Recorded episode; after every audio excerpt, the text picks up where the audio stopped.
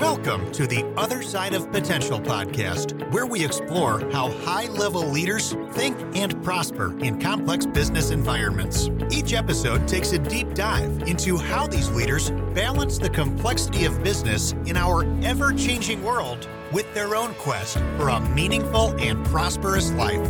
This is Sharon Spano. Welcome to the Other Side of Potential podcast. Before we begin, let me ask you to think about your business in a completely different way. I know that you're an expert in business systems and processes, or you wouldn't be successful. But what if the one thing you don't know is actually costing you time, money, customers, and higher profitability? I want to invite you to one of my two day experiential workshops to learn more about how you and your team can actually develop a systemic approach to business. Every day, hidden dynamics are quietly sabotaging you or your organization, but you can change that through a research based process called systemic mapping. When you learn to access the proven principles of systemic mapping, you'll uncover subconscious patterns of behavior that are undermining your success. You'll also discover new patterns that will accelerate performance and profitability. If you're serious about serious growth, the time is now. Go to SharonSpano.com forward slash workshops to learn more. Join me today in welcoming my guest, Lindsay Hotmire. Lindsay is a copywriter and message coach. She basically helps coaches and leaders find their authentic ways to stand out in today's noisy marketing world. And can't we all use some of that? In full disclosure, I met Lindsay at an event last year. She actually was the highlight of the event for me. And I was so impressed by her approach that she is now my copywriter, and I am just honored to have her as part of the work that I do. What makes her work so unique is that she uses tools and principles that are rooted in the science and philosophy of phenomenology. And I love this approach so much that I actually used it in my own doctoral work. And I'll ask her to expand on how this approach is used in her own copywriting process so that you have a deeper understanding of, of what that means and looks like. Uh, but for the purposes of this introduction, Understand that Lindsay is gifted at helping her clients dig into the true essence of their work. And she's certainly done that for me. And she helps their brands by moving them beyond the explicit to reach the implicit. And I'll, I'll let her, of course, expand upon that in her own words. The proof of her work lies in the fact that over the past three years, Lindsay has successfully partnered with more than 200 solopreneurs and Fortune 500 companies to help them discover greater clarity and confidence in their messaging. So I've asked Lindsay to be on the show today because as we continue to explore the complexity of business in today's ever changing world, it is clear, at least to me that we can all use this level of support in crafting our brand message, no matter what business or field we're in. So, without any further hesitation, welcome to the show, Lindsay. It's great to have you on board. Well, thanks for that introduction. And it's so great to be here. I'm excited to, to just talk with you for a bit. Well, I'm excited to hear more about the methodology because even though I've experienced it, um, I, I don't know that I really knew it was grounded in phenomenology. So that's a, that's just going to be a great dive for us. But before I get into the questions that I have for you, can you just give our listeners a glimpse into how it is you came to find yourself in the copywriting industry in the first place? Yeah. So, kind of a long journey, I, I feel, to the copywriting industry. And I think that's probably not unfamiliar or unusual for many copywriters. I didn't start out thinking I wanted to be a copywriter. You know, I went, was in college in the late 90s. That was long before internet really existed for for most of us and so i knew that i loved to write and that i wanted to you know change the world so to speak with my ability to write but for me i thought that the only avenue was to be an english teacher and because i knew i didn't want to be in journalism and so it just felt like that was the way that i needed to go and i graduated, I taught for a few years, and then stepped out of teaching when I started having kids. I have four children, and when I had baby number two, I said, you know what? Um, I just need to step out and, and be a mom. And so I spent the next 10 years being a mom in addition to a lot of other things. You know, I never stepped completely out of the workforce. I uh, partnered um, with a lawyer and worked for him for a while. I was an adjunct professor at a university for the majority of that time. I helped people on their political campaigns. I was always doing something. And um, then when shortly after i had our fourth child he was just a few months old and my husband and i had bought a house that we had decided this was our dream house. We were gonna we were gonna raise our kids here. We were gonna die we were gonna die in this house. And so we gutted it we we um, completely remodeled it. And when we moved in a, a few months later after we moved in uh, 15,000 hogs became our next door neighbors about th- eh, within a three square mile radius of us. We lived out in the country. In a three square mile radius we found ourselves surrounded by just the p- proliferation of industrialized agriculture. Wow. We were familiar with these types of farms. We felt that we had done our research. We thought that where we were living we were going to be safe from them. And so it was like just really hard blow like oh my gosh we've spent you know i think at that point that was 2006 so we had been married for uh, not quite 10 years but we had lived in in the in the area for a while um, we felt like we had done our homework and we still got slammed by this news and immediately i went into activist um, i learned everything I could learn about industrialized agriculture. It was insane. Like I'm like, how how did I become this person? But I think it was because I'm looking at my four children and I reading and I'm understanding the impact that these hogs could have on on my our air and on our water and our food supply and um, the the way that the law was written these hogs weren't regulated. There was absolutely no watchdog because the farmer who had came in who had come in um, utilized every loophole that he could so that he didn't fall under any watchdog. And so that was what was really concerning to me and to others in the community. And um, so that just that moment i probably spent about two years kind of in this activist mode. Um, and that completely shifted my ideologies, my my life goals, uh, my perceptions on community and on the democratic process. It changed everything um, to the point that I ended up going back to school to earn a master's in professional writing and decided I can't I can't affect change through the normal processes that have been laid out. Uh, it just doesn't work that way. And the only way that I can affect change is through the power of words. And kind of go went back to that initial conviction and passion that I had from the get go. Um, and so earned my master's in professional writing traveled all throughout the state of ohio collecting the the lived experiences of those people who lived next to these farms. That was my master's thesis.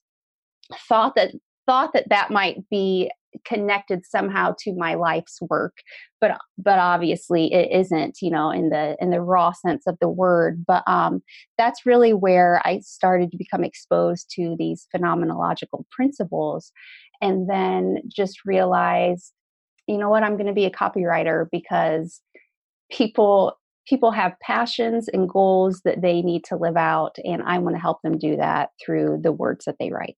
So long long explanation of how i got here. No but it's a fascinating story and i did not know that story and it's um it's quite dramatic because um i don't think any of us could even imagine something like that happening and I think what struck me the most is, you know, the whole idea that this farmer wasn't regulated. And so, yeah, anything could be going on there that would impact, you know, the whole environment that your families are uh, in the community or, or in the midst of. That's quite quite interesting. So, what I wanted to say was, what struck me uh, in that story is that I hear this often: is there's there's typically an event or more than one event that happens that seems to catapult you know while while in the moment it seems like a a catastrophe, but then it's often the spearhead that catapults us into a next phase of life, and the learning that goes along with that uh, is often very powerful because the bigger the event, right, uh, the bigger the bigger the jump. So I want to commend you for um, taking on that role as activist, but then also I think the, I'm curious about the process of really learning because here you are looking at the lived experience of these people near the farms at what point did you realize okay this isn't it but I want to hold on to these principles and then shift them in this other direction? Yeah, you know, I don't know. I the the sad answer is is probably just disillusionment and powerlessness. Um, and and I don't want to berate the agricultural world or the system, but there is a there is a powerful force there within that that world, and um, there's a lot of people that are are standing up to try to change the way that our food system works and the way that it looks. And i think that the energy that it requires requires a special person to stay in that in that mess and in that fight. And um, i think it was just really the sad answer is me realizing i i cannot i can't keep living my life like this. Like the toll that it was taking on my health and on my you know my husband was like you know you you need to pull out of this because i when i get into something i get so obsessively focused on it that it was hard for me to live life outside of that. And so I just had to step away um, and realize the only way I can affect change there is through the way that my family eats their food and the, the way that we contribute to the small local farmer. Because um, I really think that's how change is going to affect that whole situation. Mm-hmm. Um, so it was just me uh, stepping away and just thinking what you know to to to quote jim collins you know what what can i be the best at? It really was that question of what what is what am i the best at? And it was really i i am the best at listening to people's stories and helping them pull out the most authentic parts of those stories and then showing up. And it just fit within the copywriting world that made that made the most sense that that's where the people were that needed that type of help and so that's where i went. Well i love that and i just to kind of uh, complete the loop did you wind up selling the house? I mean were you even able to sell it given the circumstances?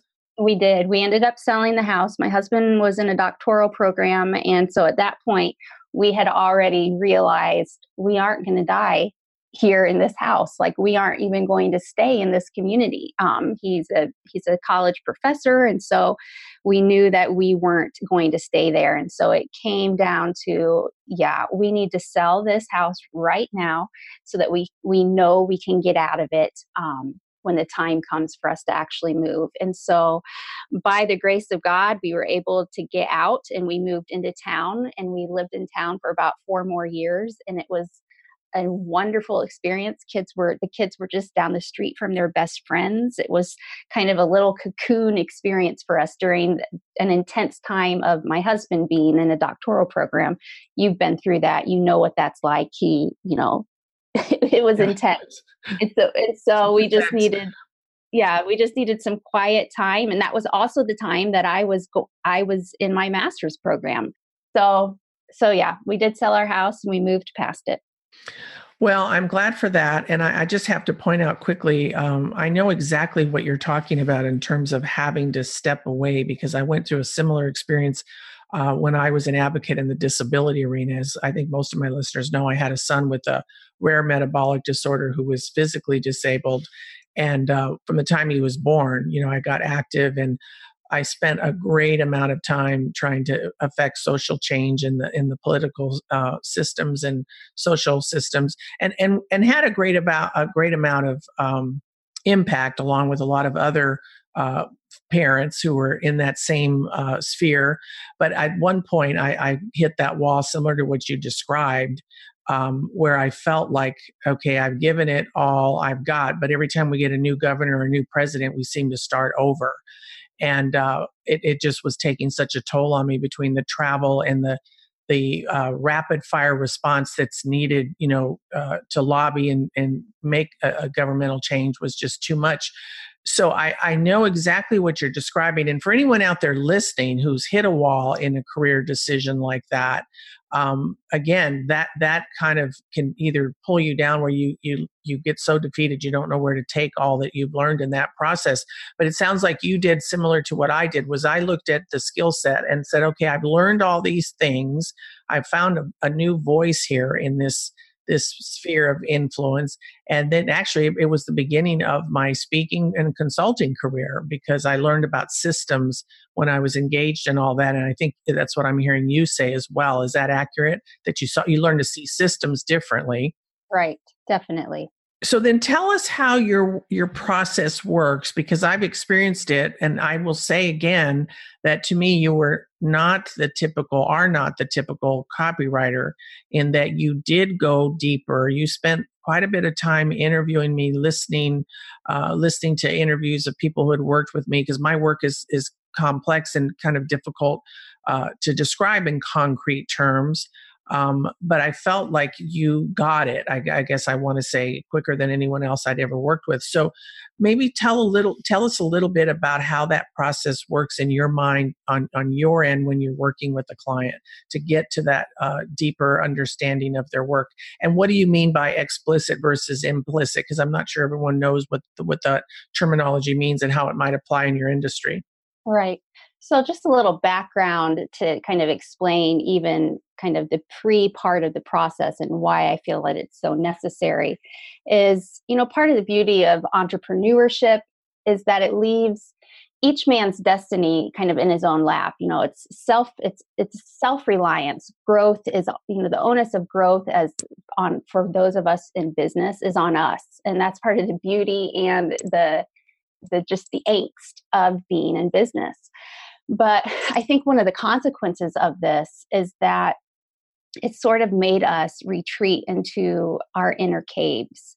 You know, in a sense, we become the living embodiments of Plato's allegory of the cave, where, you know, it was people born in the cave where they watched the shadows of life around them and never really understood the true realities. And I think that's the same for us you know and the problem is that we go about our lives and our work convinced that those shadows that we see and the meanings that we apply to them are the only truths that exist. So we feel safe and familiar but we become calloused to any ideas that end up contradicting our own understandings but without challenges to our thought processes you know when we stay safe and familiar with our own assumptions and our own biases we risk developing a really shaky sense of our foundational core our foundational beliefs. Some might call this our worldview the values and the knowledge and the beliefs that form our core identities it makes it then easy, and this is where my work comes into play. It makes it really easy for us to then look to frameworks or templates or how to guides that have been birthed out of ideas and convictions that we don't really understand. Um, and then we take those and we blindly implement them into our messaging or our business processes. And I think the best analogy I, I've come up with is that we wind up kind of running around like we did as small kids, you know, I think of all the times that I sang the song um, Ring Around the Rosie, having zero clue that it was about mass death. Um, you know, we latch onto things and we just don't understand the true meaning of them and we we falsely apply them. And so the thing is, when we want to show up with impact and really reach our audience and pursue our own passions, you have to start with the foundational understanding of our own moral, philosophical, and spiritual, um, those filters that we use. And if you're interested in finding your way to those filters, then you have to be willing to look deeply at your own kind of worldview, at your own values, at your own knowledge, all those ingredients of the core identities. But what I've seen is that those frameworks and those templates, they come in kind of as this masked hero promising a quick fix. It's easy to bypass the work. If you just implement these steps, if you just follow these guides, I promise you're going to you're going to spit out high figure results. And so people take those and then they get frustrated because they look and sound like everybody else and they're not showing up making the impact that they want to. And so my work comes in and says, "Hey, let's let's focus on moving beyond the frameworks for just a little bit so that we can dig to the beliefs, the values, and the knowledge that are really driving and informing you to begin with. Mm, no wonder we hit it off so well because um, it's just another version of what I do uh, in the context of the systemic mapping work that you know you're so familiar with and the DNA right. workshops that I offer because I know you did you went pretty deep into why these things mattered to me and um, not only in terms of why I believe they were important, but the essence of the work, as you like to call it, and the values linked to it, and and um, and, and then the knowledge base, as you said. So I like it. It's beliefs, values, and knowledge. Correct. Right. Right. And so that's the differentiator is that it's not a cookie cutter process so that you look like everybody else just to and and that is the world we're living in now. It is very difficult i find to differentiate yourself. You know in my early career you know as a speaker author whatever um, you know there was there wasn't i mean i i stumbled upon the speaking industry. Now everyone is a speaker. I mean you just can put up a website and say you're a speaker and an author and you know or a consultant and boom there you are. So and that doesn't mean that they're not worthy of the of those uh, titles. It just means um, if i'm hearing you correctly you know there's an opportunity to dig deeper to to figure out what is it that you have to offer uh, within those titles that go beyond the traditional frameworks uh, to a deeper level of understanding about the difference you want to make in the world. Is that a fair assessment? Right definitely.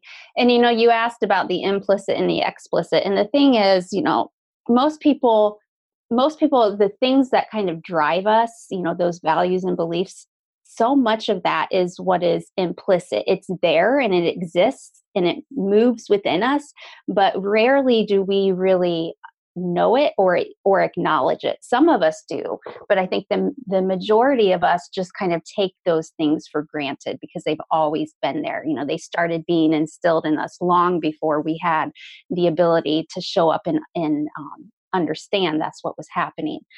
And so those things that are always there they wind up and this is this is very similar to your work because they wind up shaping our relationships and form our business practices. They guide us in every way but unless we are able to acknowledge them and bring them out and see them exactly as they are and see, them exactly for what they're doing um, we just kind of go about our business accepting our own ideas and our own biases, our own assumptions as kind of that big T truth. We think this is true for me, so it must be true for everybody, or it works for me. It's working for me now, so it must be fine. But you you've got to push pause and say, hey, wait just for a minute. Maybe what I've been accepting as this big T truth all along, maybe there's another way maybe maybe my goals and my visions have gone askew just a little bit um, and so for me that's those are that's the process and that's the process that i try to dig into um, to help my clients make decisions and make marketing um, mar- messaging choices that will really not only reach their audience but the biggest thing for me is that it rings true and authentic for them for for my clients. Well and i think in today's world what what makes that difficult at least it has for me is that i have so many different facets to my business. And i do a variety of things even though they all come under the one umbrella of what i'll call human and organizational systems um, the messaging is often challenging for me because there's a there's a spectrum of work that I do. Um, so maybe you could talk a little bit to the process of, of how you might engage someone in this way. Yeah, and so the process that I use is something that I've come to call the unbrand method, which is really just, hey, let's let's step out of the noise for just long enough to find yourself. Um, because man, that marketing noise out there, it is it's intense. And when you tune into it really you know for for long enough it gets pretty overwhelming and can be pretty stressful because you know you're you feel like your kid blindfolded being spun around to play to pin the tail on the donkey like where do where do i even land um and so this, the unbrand method kind of roots itself for me in three questions which is what is my why what's missing from my market and what can i do to make an impact and those questions aren't unique to me. It's not like I'm the first one to show up asking any of these questions. But I do think that the way we've been taught to answer those questions in the messaging world um, is causing us to be to show up a little bit shorthanded because that's this is where the phenomenological ideas come in because if we if we just ask these surface questions and just answer them in ways that are explicit as in ways that we automatically think that we know um, we're not digging deep enough to really get to that true essence and to really be able to show up with a message that reaches deep within our target audience and speaks to them in a way that they need to be spoken to. So I totally get what you're saying. I'm wondering if it would be possible, for the sake of the listeners, to give an example of how those three questions might be answered um, more at, um, I, I, think you called it the I forget the language, not the implicit or explicit, but more of that that surface level, if you will, versus how they may be answered from more of a phenomenological perspective. Yeah. So a, a lot of times, you know, the the principles of branding are good principles. I'm not saying let's just throw it all out. That's not at all. I'm those are good principles. You know, we're taught to look at our competitors and see what they're doing. We're taught to um, kind of kind of think about what's what's unique to my business or what is my company culture like how do my employees relax together you know those types of questions that are all good questions but if you want to get deeper beyond those questions and understand kind of the the reasons behind those answers then you have to dig a little deeper with with more um, follow-up questions like what's it like to be a part of this community? Maybe how did you feel on the first day of being on the, in this community? Um, what does this community mean to you? Looking at the unspoken words uh, metaphor is huge to me. And so even asking people to talk in terms of, of pictures what does this look like to you? Because um, explicitly they may say they may say one thing but when you start to ask them to paint their ideas and their philosophies in terms of pictures, you start to see that there's maybe some more heavy ideas and concepts behind what they're saying. It, it goes to the concept of sometimes we're afraid to speak our own truths.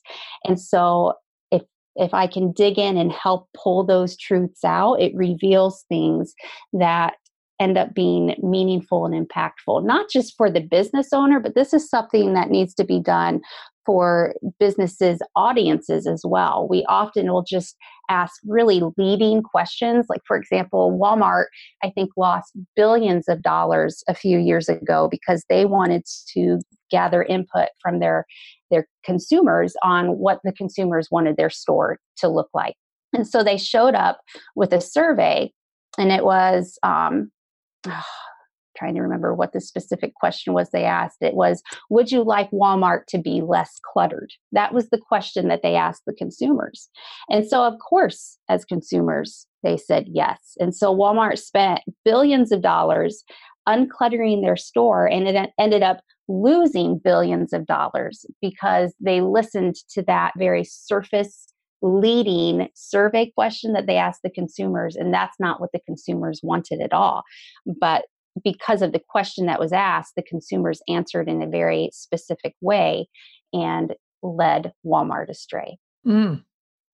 Interesting. So when you're thinking about the work, I mean, it almost seems to me, Lindsay, and I have felt this in our work together on occasion. I I, I feel like you're you do a level of branding that goes beyond copywriting in and of itself as, as maybe the average person might think of copywriting. Oh, do you feel that way about your work? Do you feel that you lean into uh, well i know you you know part of your work is crafting the brand message but i mean does it go deeper into branding uh, than just the message in some ways? Do you go into strategy in some ways I think that there is some strategy involved, but for me, I always try to root it and anchor it in the messaging strategy as opposed to the overarching brand identity strategy. But much of what is discovered should be able to easily translate to some of those other um, some of those other aspects of brand identity. Um, messaging is my messaging is my strength and so that's i'm very i'm always very careful to say look i'm not a a brand strategist i may i may maybe a brand message strategist um, but there's a lot of big picture visual branding aspects that happen that I I would never want to touch. But I think that when you start to dig into these deeper aspects of your why, uh, what's missing from your market, what can you do to make an impact, it's really hard to just contain those to aspects of messaging. They're going to natural naturally bleed into everything else that you do. Mm-hmm. So I see you as part of that that stra- uh, branding strategic team. Then, based on what you've said, because uh, to your earlier point, a, a brand strategy company, I, I, I, think typically has you know writers and whatnot on on board, but it could be uh, very easily the deeper level of work as you're describing it could be very easily missed in my estimation. I think i've experienced that and, and, you know my earlier career where people came in and you know wrote up things that were nowhere near in alignment with what i did believed or felt um, but they had a process and and you know they however they came to those conclusions i'm not even sure but then then i always found found myself winding up having to go in and rewrite everything because it was right. so off target so well right. is there anything more well, let me ask this question then i want to shift over to some of the questions that i have for you on a on a on a business person or actually more of a personal level in terms of your own perspectives because as you know this show is about looking at the complexity in business and how leaders uh, integrate that with their own quest for a meaningful life and, and, prosperity along the way. But who then is, would you say, is your uh, avatar, your ideal client? Yeah. So, my ideal client are coaches and thought leaders who really are just um, looking for somebody who gets it and wants who want to step away from that noise so that they can show up in a way that is authentic to them you know that that have have tried the processes like you have talked about have tried it have been there have done it and have said i'm still missing something. If that's you then that's who i want to work with. Awesome okay. And the process itself typically is it different for each client or is it um, I mean, do you have a?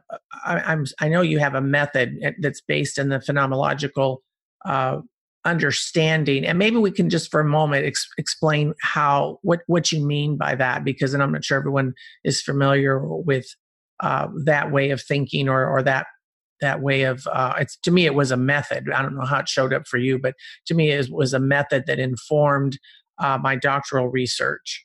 Right. Yeah. So you know phenomenology is pretty um, pretty uh, matrixy if i could if i can uh, invent that word or use that word. You know there there are a lot of different avenues and ways that you can approach it and a lot of different philosophers who have come in with their input and their take on what phenomenology is what it looks like. And for me um, one of the pheno- one of the, the researchers that I've used, um, a contemporary research, his name is Max Van Manen, and he wrote a book called Researching the Lived Experience. And I guess first, phenomen- phenomenology is about that. It's about getting to the essence of the lived experience, kind of trying to drill down as closely and tightly as we can to kind of one experience that happened and sorting through all the mess that life introduced to us after that experience and trying to just kind of magnify that single experience and really understand what was I thinking, what was I feeling, what was I going through at this moment. Um, because life introduces so so much after our experiences that we end up developing a lot of assumptions and biases and prejudices and um, so yeah phenomenology is just really trying to drill down to that exact moment and distilling your truth or your lived experience in a way that is not colored by anybody else. And so Max Van Manen, his approach, it's kind of a, a, five or six fold approach that I have taken and adopted into my own. And so those steps um, that I really focus on when I work with clients is number one, I say and I try to implement this kind of this slowing down period. You have to slow down so that you can identify what it is that commits you to your world and to your market. This this is about that question of what is my why.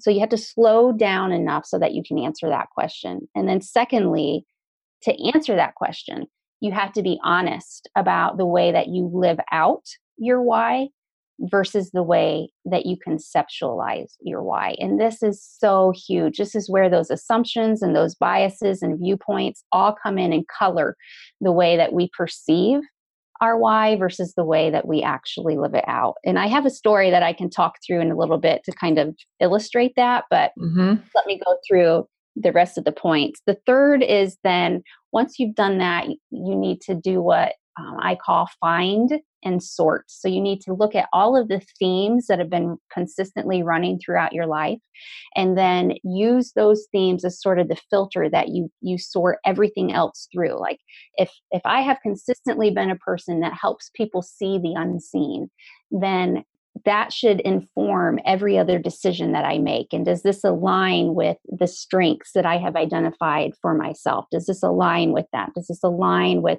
the passions and the purpose I have identified? And you use those themes to sort of shake everything out through.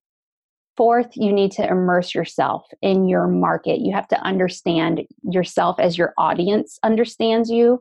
Um, one researcher has said, you know, the researcher's job is to eavesdrop, to listen in and capture the essence of what is perceived by our audience. You know, you you want to just observe your audience and not assume that you know them so well that you don't need to observe and immerse yourself in them to understand. And then lastly is what I call zooming in and zooming out. You need to consistently come back to this process essentially is what that means. You need to always be kind of peering in closely and then stepping back and looking at the big picture like a museum. You step closely and you look at individual parts and then you're going to step back and see a complete different perspective of, the of the painting. And that's what we have to do with our lives with our market with our message. It is a cycle that never stops. We don't ever arrive. We need to constantly be going back and, and doing that sifting, constantly be honest, go, uh, finding and sorting, constantly immersing ourselves in our market. Um, so, those are the five things that I really focus on and try to take my clients through when I work with them on these deep branding projects.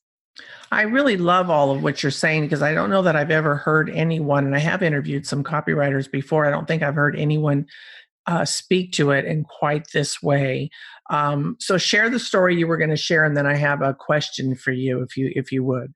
Yeah. So just an example of what happens when you don't do this. About 10 years ago and i think this was i think this was post hog farm um, is that how life is pre and post hog farm? Yes, it is. It is. And so it's somewhere in those years. And yeah. I think it was post of me kind of trying, grappling with what do I do next? And so I, I introduced a nonprofit to my community. It's called NeighborLink, and it originated in Fort Wayne, Indiana. It's still there. Um, not not my community, but the the founding chapter of this nonprofit. Um, its mission is summed up in three words love your neighbor. And so the whole structure of NeighborLink is centered around connecting volunteers to people in need. From it could be the huge, large scale home improvement projects to something as small as uh, encouragement or giving giving a basic helping hand. This year alone, the Fort Wayne, the original chapter, has interacted with thousands of people uh, mobilized more than 120 groups of volunteers, helped more than a thousand projects. And when I interacted with with NeighborLink Fort Wayne, I knew that it aligned with my own convictions. And so I wanted to bring that to my own hometown. And so I assembled a board of directors and started laying the foundation for NeighborLink to exist in my own hometown but I didn't do any of that work that I just talked about. And so I wasn't prepared for the resistance that I ended up facing. Naturally, this was volunteer, this was missional work. And so I, I approached churches to come on board, but none of them wanted to collaborate um, and come together to kind of get under this umbrella and mission of NeighborLink. I assembled my board of directors with church pastors who really never stepped all into the mission. Um, and I realized, you know what? I'm not equipped with the extroverted skills that I need to be able to foster some of these relationships in the community. And so, looking back now, I um, realized that I just misaligned my own why. I knew I was passionate about helping others and I thought this aligned, but because I didn't do that deep work, I put myself in a place that really I wasn't equipped to succeed at. And um, so I just use that as an example, kind of in my own life of this is why doing that deep work is so important because it's so easy to step into places that feel right and feel comfortable, feel like they check all the boxes. But if they're just slightly askew, it's not going to work. Um, and that was my experience. I think that's a great example, Lindsay. So I'm curious if you had had someone do the, this deeper level of work and, and go through that process and the, the questions that you enumerated for us, what do you think might have looked differently for you within that um, effort? Yeah, I think I probably would have found my way to copywriting sooner. Um, I don't. I don't think I either a I wouldn't have even attempted to bring NeighborLink to the community, or I would have done it from a more um, backseat role. I would have found somebody that was equipped with those skills to actually foster some of the relationships that need to be fostered and said, Hey, this is my vision can you help me? I wouldn't have tried to do it by myself. I thought I was equipped to, to do it by myself, and I wasn't. Um, there is now another organization in my community. It's not neighbor in my old community. It's not NeighborLink, but it is very similar. And the woman doing it um, had spent years kind of as an advocate she had worked like in council on aging and some you know some other social work oriented fields. And she is so equipped for that. Everything about her is so equipped for that. And, you know, we met and talked about what she was doing and, you know, just some of the caveats of what she should be worried about or what she needed to think through. But none of those caveats were really an issue for her because she had been equipped. And so if I had come alongside and said to somebody like her, hey, can you help me? Maybe maybe neighborlink would would would not have fizzled in my small community. Well i'm just curious I, because it seems to me that you did a lot of right things. I mean you formulated a board and you did all the things that that you know most people think to do. What was the the the major pushback uh, that you feel you feel uh, impeded the effort from moving forward? I honestly think that i showed up with the idea a few years too early for mm. where they were on their journey. Um, I think that the, the idea of living um, missionally for these churches hadn't shown up to them. Um, they were still very insular. The town, the town is an ultra religious town. At that time, mm-hmm. everybody went to church. Uh, the public schools still prayed at graduation, still do, still prayed before ball games. Um, is hyper religious and um, yeah, I, I, agree with you because I, yeah. I know I've done some work around the missional church, and it's even still in many uh, segments um, a new concept. So I, I, yeah. I, was curious because what you said was, uh, you know, kind of this premise of love your neighbor seems fairly simple, but yeah, right. we have we have such uh, uh, divisiveness, I think, within the church itself, and everyone trying to, in many ways, hold on to the, their own there's a competitiveness, if you will, or people trying to hold on to their own turf. Um, right. yeah, it was too advanced.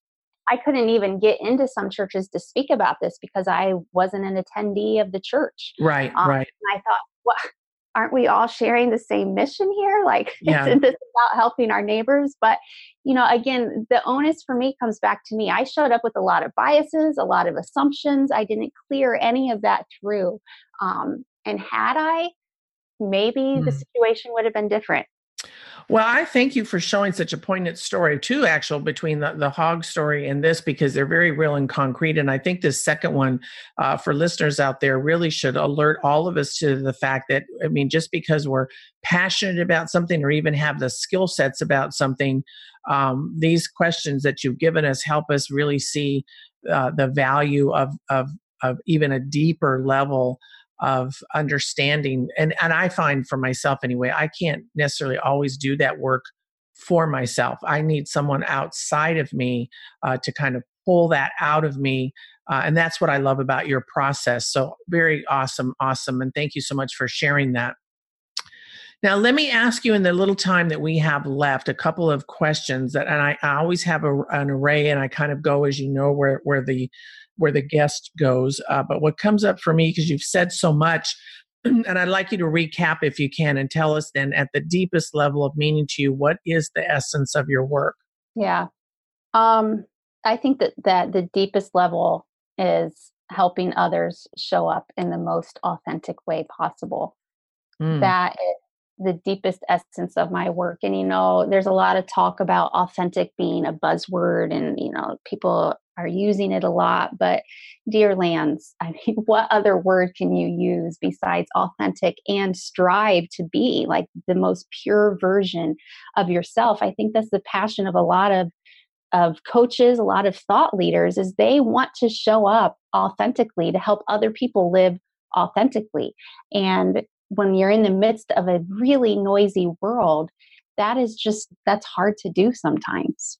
It absolutely is. And I'm wondering, uh, and that's beautifully stated, by the way. And I think that's where I aligned with you um, in Washington when we met was I, I, I just got your authenticity and your passion for the work that you do. And I knew, um, you know, that there was just something there worth exploring. And it's just, to me, just been such a blessing to have you uh, assist me in this, this crucial time as I try to figure out uh, the depth of the work myself because it, it's not always easy to articulate. Uh, so, then, given what you've said, in what ways do you think your work contributes to the greater good? Yeah, you know, I think that I think that that answer goes back to kind of what I started out with in the beginning is you know the the whole story of we're we're kind of all stuck in Plato's cave, you know, these prisoners stuck in his cave just forced to see reality from the shadows. And I think that the greater good, you know, this idea of let's pursue the common good or the greater good, I think that that cannot be done until you filter through your own those own your own questions of those rooted in your core identity about you know the beliefs and values and knowledge that those things that's what helps us find our way to the common good because if we don't have some we don't have something like that to filter all of our ideas and thoughts through then we're really just championing our individual good. And i i see a lot of that. It's really about the individual and not the common good. And so my work how does it contribute to the greater good? It helps establish that filter and that foundation for my clients to go out and promote the common good within their own their own spheres. Mm, beautiful. I love that. I love that. I just think you are so articulate and so authentic and so passionate that I I just I I mean I loved you from the minute I met you, but now I just really feel like this was kind of an ordained uh, connection, you and I. yeah, it does feel like that. And yes, I always love chatting with you, always. Yeah, it's just so fascinating to me. And and uh, so then when we think about the complexities in today in the global world that we're in, uh, and I know you're probably up against it in a different way. You know, all of us, I think, to some, if we're in any related field uh, to what I'm going to call content in the world today, in this noisy world today. I know copywriters are all over the place, just like speakers and consultants and authors are. So, when you think about where you want to take your business uh, in the future, what's the one thing that you think you're up against? The one thing, I mean, I feel I feel like a broken record, but the one thing is showing up in an authentic way because when business gets hard, anxiety comes bursting through my door. It's it can be hard as a solopreneur, especially to not just say screw the plan. I'm just going to take the path that everybody else has laid out. Like mm-hmm. I'm just going to do that because look over here, she's been successful, so clearly I've I'm doing something wrong. Like it's hard. It is a hard work to mm-hmm. consistently show up authentic. Um, because that you're putting everything on the line when you show mm-hmm. up you know to somebody's house in your most authentic way possible. And you're facing rejection and failure. And when you get rejected or you fail because you've been you've been true to yourself that onus comes on you versus you reject or fail because i implemented so and so's plan. Well that's that's the plan's fault. That's so and so's advice fault. But when you walk in your own authenticity you have to have really broad shoulders and um, that's hard because in a market that's so saturated you sometimes feel like you're doing that all on your own. I totally get that. I totally get that. So for someone out there who's listening maybe someone stepping new into the field of not only copywriting but any of, of, of the multiple content opportunities that we all know are out there um, what wisdom or advice would you offer them to help them manage uh, this whole kind of dichotomy between authenticity and maybe just throwing that out the window and going along with the crowd. Yeah. You know, there is a huge race out there to show up in the biggest way possible. Like, it's not just enough to exist. You've got to exist loudly and in the biggest way possible. We have what I've seen in my market is we have a million dear Abbeys out there giving their best advice to anybody who's going to take it. Mm-hmm it is it's exhausting especially when you when you are in a field where you have to show up in that market as well. And so i think that that my advice is to just not be afraid to step back and really take time to understand who you are to really step back and and do that deep work and keep returning to that deep work. Um, in jim collins's book good to great he talks about the idea of the hedgehog concept, mm-hmm. is, you know, finding the thing that you're best at. And one thing that he wrote that was a real aha moment for me was that he found that the good to great companies took on average four years to find their hedgehog concept. Four years. Mm. And he pointed out Einstein took 10 years to come up with his theory of relativity. And that was just like one of those deep sigh, um, stress off the shoulders moments for me. Like, man, you live in a world where you're told, follow these steps do this and it's easy and it should be immediate and if you're still if you're still struggling to figure it out then you're doing something wrong but that's mm-hmm. that's just not true and so don't be afraid to keep doing the deep work up front and to return to it over and over and over and over again that's my advice. Well, and I love that because, as you know, my work is all about the deep work. So, even though we do it in different ways, and I totally agree with you because I think many of us as entrepreneurs have gone down the path. There's so much out there right now on the internet, and a lot of people, good people, are making a lot of money um, oversimplifying the journey, in my opinion. Yes. And so um, it's wonderful to meet someone like you who is authentic, who is dedicated and passionate about the work. And I just know that you're going to go very, very far. And um, I'm just excited to be in the sidelines and, and watch um, the people that you serve and how you go about growing your own business. It's been a delight having you on the show today, Lindsay. I can't thank you enough.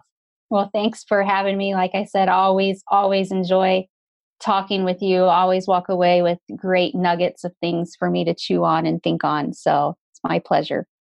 Well, and what is the easiest way for someone to learn more about you and the services you offer? Yeah, the best way is to find their way to my website, which is lindsayhotmire.com.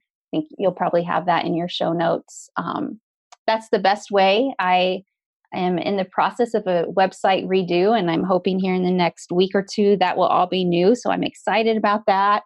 And um, that's the best way. You can also follow me. I am on Instagram, but I told some of my my mentors the other day, maybe it's because I'm a Gen Xer. I just, you know, social media is is hard for me. I think it's hard for me to figure out how to be on social media and engage authentically. yeah, it feels mm-hmm.